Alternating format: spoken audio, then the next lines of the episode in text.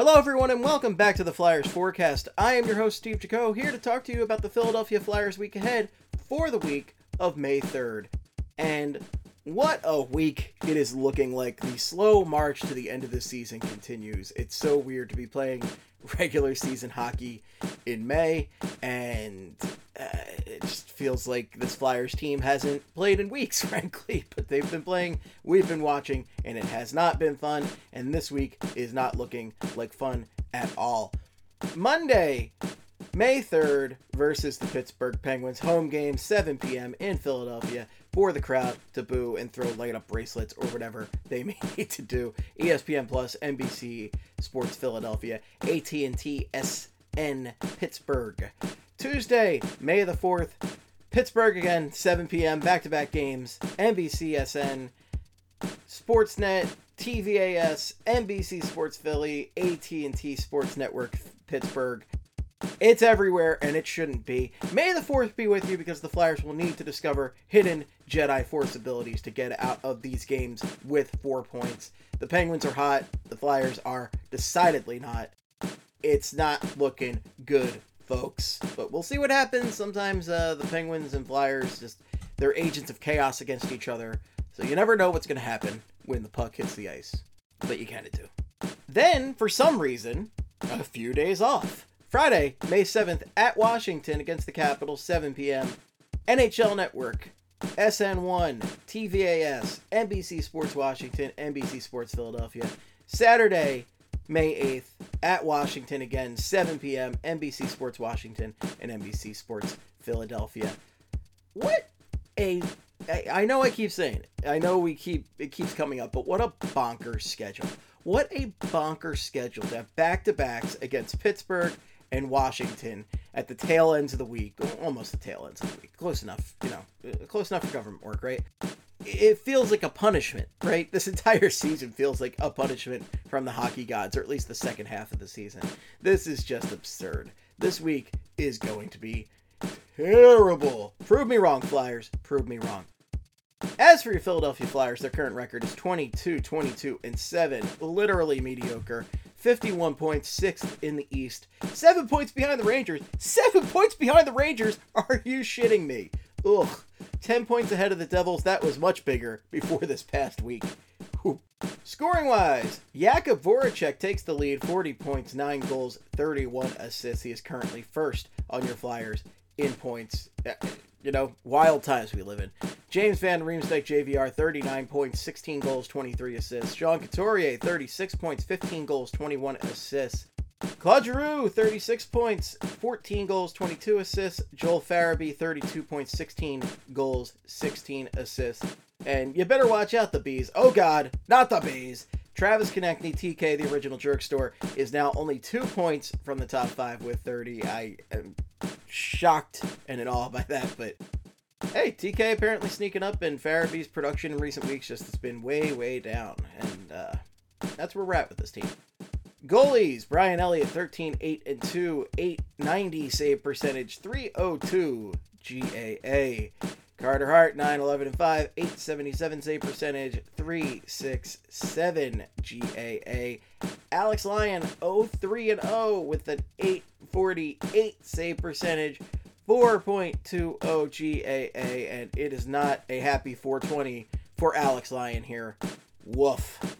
Injury wise, the major one right now, Carter Hart, out for the remainder of the regular season with a lower body injury. And my friends, that is for the best. Carter Hart needs a hard reboot, and you need to unplug him and plug him back in. We will see you next year, Carter Hart. Please come back strong and healthy and happy. On to the hated Pittsburgh Penguins 34 15 and 3, 71 points, first in the East, two points ahead of the Washington Capitals, and Remember on Flyperbole earlier this year when I was saying that the the Penguins just were not in contention for first in the East? What an idiot I was! Just what, what a dumb moron I was for thinking that the Flyers were better than the Penguins this year. Just a complete idiot. So stupid. Ugh. Scoring wise, Sidney Crosby leads the way, no surprise there. 56 points, 20 goals, 36 assists. Jake Guentzel, little surprise there, but I, I guess I sleep on Jake Guentzel a lot when I shouldn't.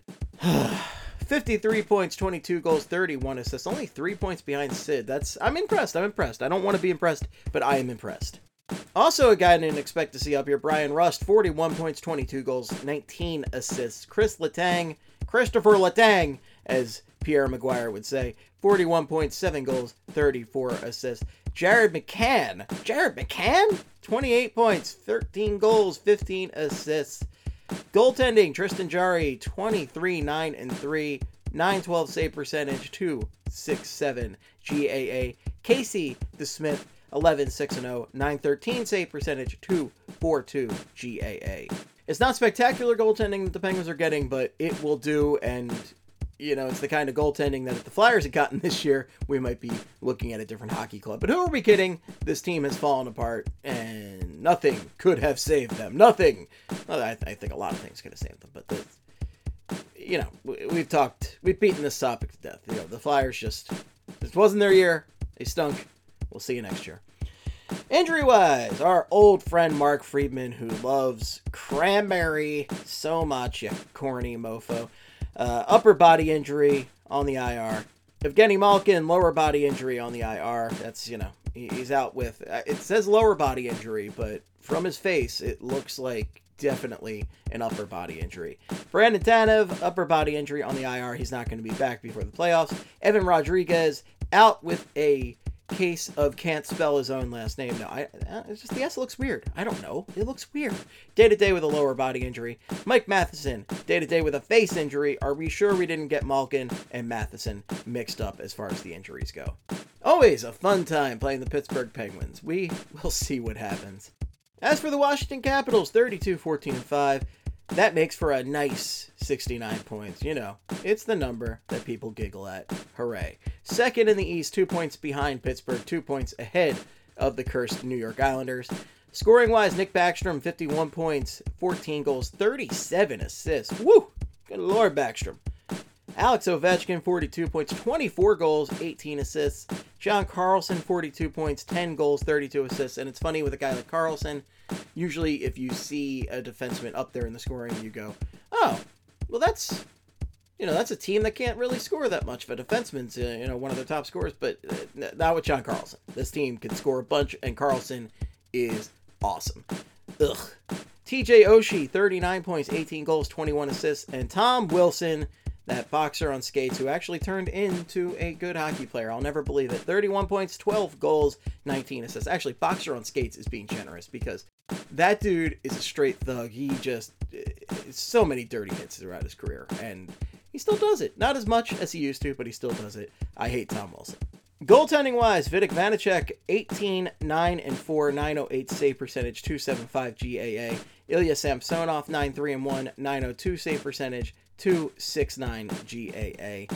Injury wise, Michael Kempny out for the year with an Achilles. Beck Malenstyn, Achilles injury. John Carlson currently day to day with a lower body injury, and Alex Ovechkin currently day to day with a lower body injury. But I would not be surprised to have both those guys back for the Flyers games, or maybe not. Maybe they'll just keep them out until the playoffs because that's really what matters. But Washington's also in a bit of a dogfight with Pittsburgh and the Islanders for positioning, but they're all playing each other at the end of the day, and there's barely any crowd. So who really cares? Who really cares? Big whoop, keep them out. Let the Flyers win a couple games, or not. It doesn't matter. Maybe they'll just get better draft position. It doesn't matter. I'm losing my mind. Alrighty then. And as I stated last week, no more players of the week. I'm done with that. This team does not deserve players of the week, and I don't want to think about it. That's all. That's all. That's all there is.